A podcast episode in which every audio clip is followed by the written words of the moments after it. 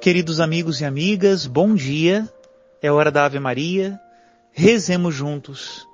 Em nome do Pai, do Filho e do Espírito Santo. Amém. O anjo do Senhor anunciou a Maria, e ela concebeu do Espírito Santo. Ave Maria, cheia de graça, o Senhor é convosco. Bendita sois vós entre as mulheres, e bendito é o fruto do vosso ventre, Jesus. Santa Maria, Mãe de Deus, rogai por nós, pecadores, agora e na hora de nossa morte. Amém. Eis aqui a escrava do Senhor. Faça-se em mim segundo a vossa palavra. Ave Maria, cheia de graça, o Senhor é convosco. Bendita sois vós entre as mulheres, e bendito é o fruto do vosso ventre, Jesus. Santa Maria, Mãe de Deus, rogai por nós, pecadores, agora e na hora de nossa morte. Amém. E o Verbo de Deus se fez carne e habitou entre nós. Ave Maria, cheia de graça, o Senhor é convosco. Bendita sois vós entre as mulheres, e bendito é o fruto do vosso ventre, Jesus. Santa Maria, Mãe de Deus, rogai por nós, pecadores, agora e na hora de nossa morte. Amém. Rogai por nós, ó Santa Mãe de Deus, para que sejamos dignos das promessas de Cristo. Oremos. Infundi, Senhor, em nós a vossa graça, nós o suplicamos para que nós que conhecemos pelo anúncio do anjo a encarnação de Jesus Cristo, vosso Filho e nosso Senhor, cheguemos por sua paixão e morte de cruz à glória da ressurreição da carne, pelo mesmo Cristo nosso Senhor. Amém. Em nome do Pai, do Filho e do Espírito Santo. Amém. Queridos irmãos e irmãs, nesse terceiro dia de meditação sobre o capítulo 6 do livro Isto é o meu corpo, do padre Raniero Cantalamessa, vamos entrar um pouco na lógica da religião e da violência. Até hoje muitas vezes se relaciona as duas coisas e entender como Jesus rompeu essa lógica e fundou a verdadeira religião. Escutemos. Por que o sangue? A questão mais atual, levantada pelas palavras do Adoro te devote, é relativa ao meio escolhido para realizar essa salvação universal. Por que justamente o sangue? Convém pensar então que o sangue de Cristo, ou a Eucaristia que o renova sacramentalmente, nada mais faz senão confirmar a afirmação segundo a qual a violência é o coração e a alma secreta do sagrado. Temos hoje a possibilidade de lançar sobre a Eucaristia uma luz nova e libertadora, exatamente seguindo o caminho que levou o pensador francês René Girard a ir da afirmação de que a violência é intrínseca ao sagrado, à convicção de que o mistério pascal de Cristo desmascarou e rompeu para sempre a aliança entre o sagrado e a violência. Para o nosso intuito, não há necessidade de entrar em detalhes. Basta trazer à tona as passagens fundamentais. Freud tinha explicado a origem da religião com a morte do pai Primevo, por obra dos filhos, que a seguir sublimam o morto transformando-o em Deus Pai. Também Girard acha que na origem do sagrado estejam uma violência e sangue, mas a explicação que dá é muito diferente. Não se refere só ao desejo, obstaculizado pelo pai, de ter acesso à mãe e às mulheres do clã, mas ao desejo humano em geral. Este é, por sua natureza, mimético, ou seja, imita o desejo do outro. O ser humano descobre o que é desejável observando aquilo que os outros desejam. O clássico exemplo é o da criança que se obstina em querer o brinquedo só porque uma outra está interessada nele, ainda que tenha dezenas de outros à disposição. Dessa tendência de querer os mesmos objetos, que podem ser coisas, pessoas, reconhecimento e predomínio, nascem a rivalidade e a violência. Disto, Thomas Hobbes fazia derivar a guerra de todos contra todos, que caracteriza a natureza humana e da qual nos salvamos, afirma ele, estabelecendo de comum acordo um poder superior, o Estado, capaz de refrear pela força a violência.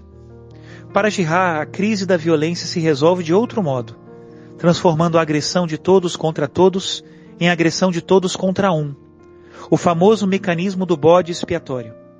Um elemento, em geral, o mais fraco e exposto, é escolhido e apontado como responsável pelo mal que aflige a comunidade. Os inimigos descobrem uma estranha reconciliação na comum agressão à vítima. Esta pode ser um elemento da comunidade ou também um inimigo externo. É típico o caso de grupos estudantis nos quais elementos rivais tornam-se amigos, isolando um elemento fraco ou diferente contra o qual se batem juntos. Ou o caso de uma cidade dividida em facções que reencontra a unidade quando lhe é apontado um inimigo externo contra o qual é preciso lutar. Como no caso da morte do pai, prossegue Girard, também aqui a vítima, o bode expiatório, obtida a reconciliação, é sublimada e elevada ao estado divino.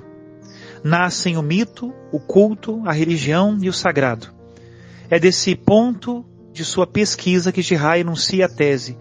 A violência é o coração e a alma secreta do sagrado, que segundo o jornal Le Monde, fazia aquele ano em 1972, um ano para marcar com asterisco nos anais da humanidade. Já antes, porém, dessa data, uma doença obrigou o estudioso a reaproximar-se do cristianismo e a retomar a Bíblia nas mãos. Na Páscoa de 1959, ele tornou pública a sua conversão.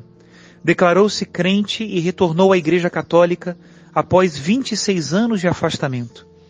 Isto permitiu-lhe não se deter na análise, sem esperança, do mecanismo da violência, e sim apontar como sair dele.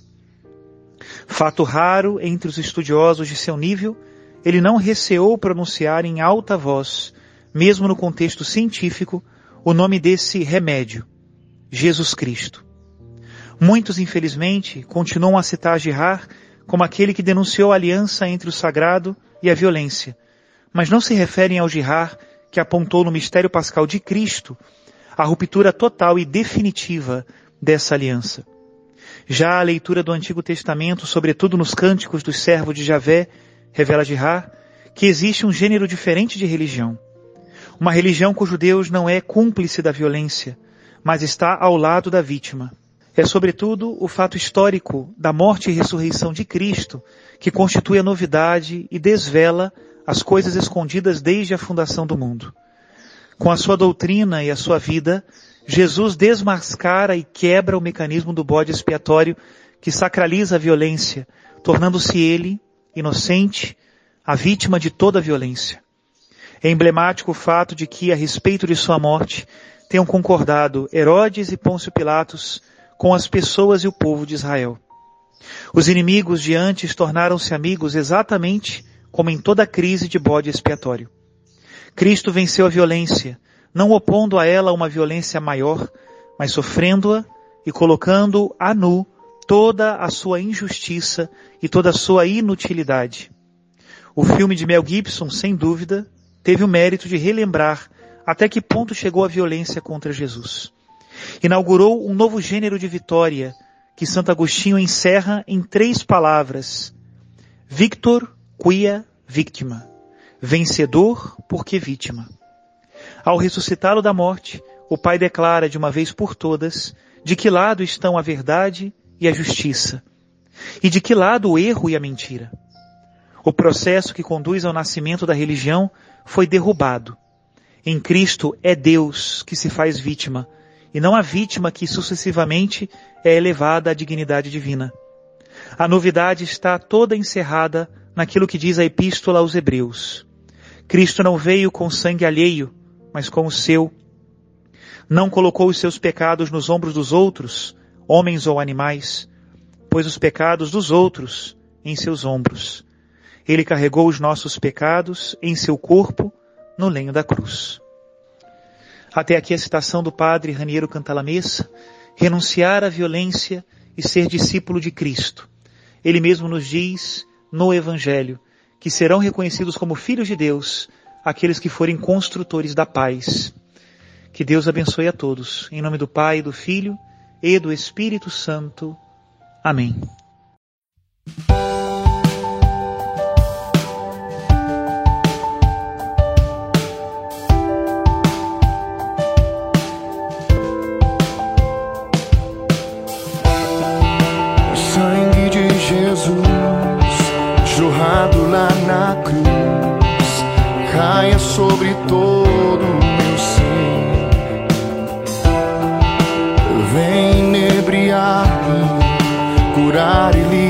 Libertar-me.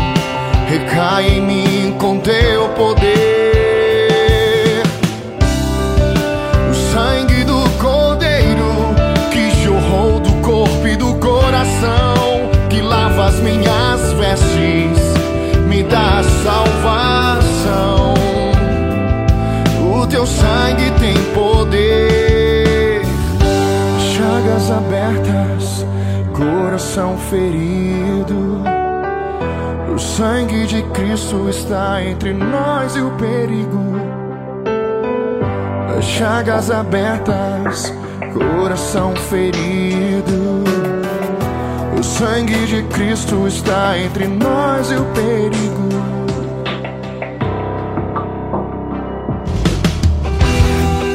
O sangue de Jesus jorrado lá na cruz caia sobre todo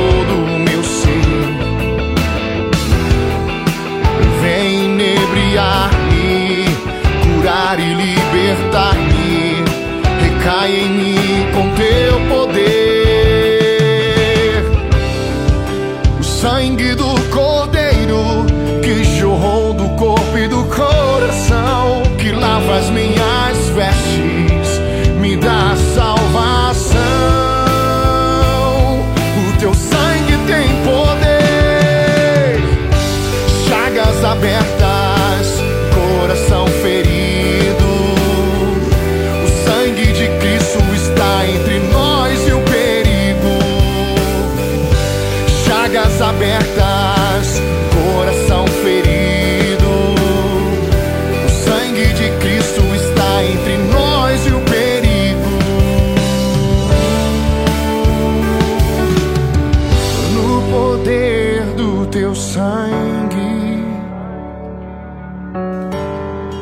selamos cada um de nós. No poder do precioso sangue de Jesus, lacramos este lugar.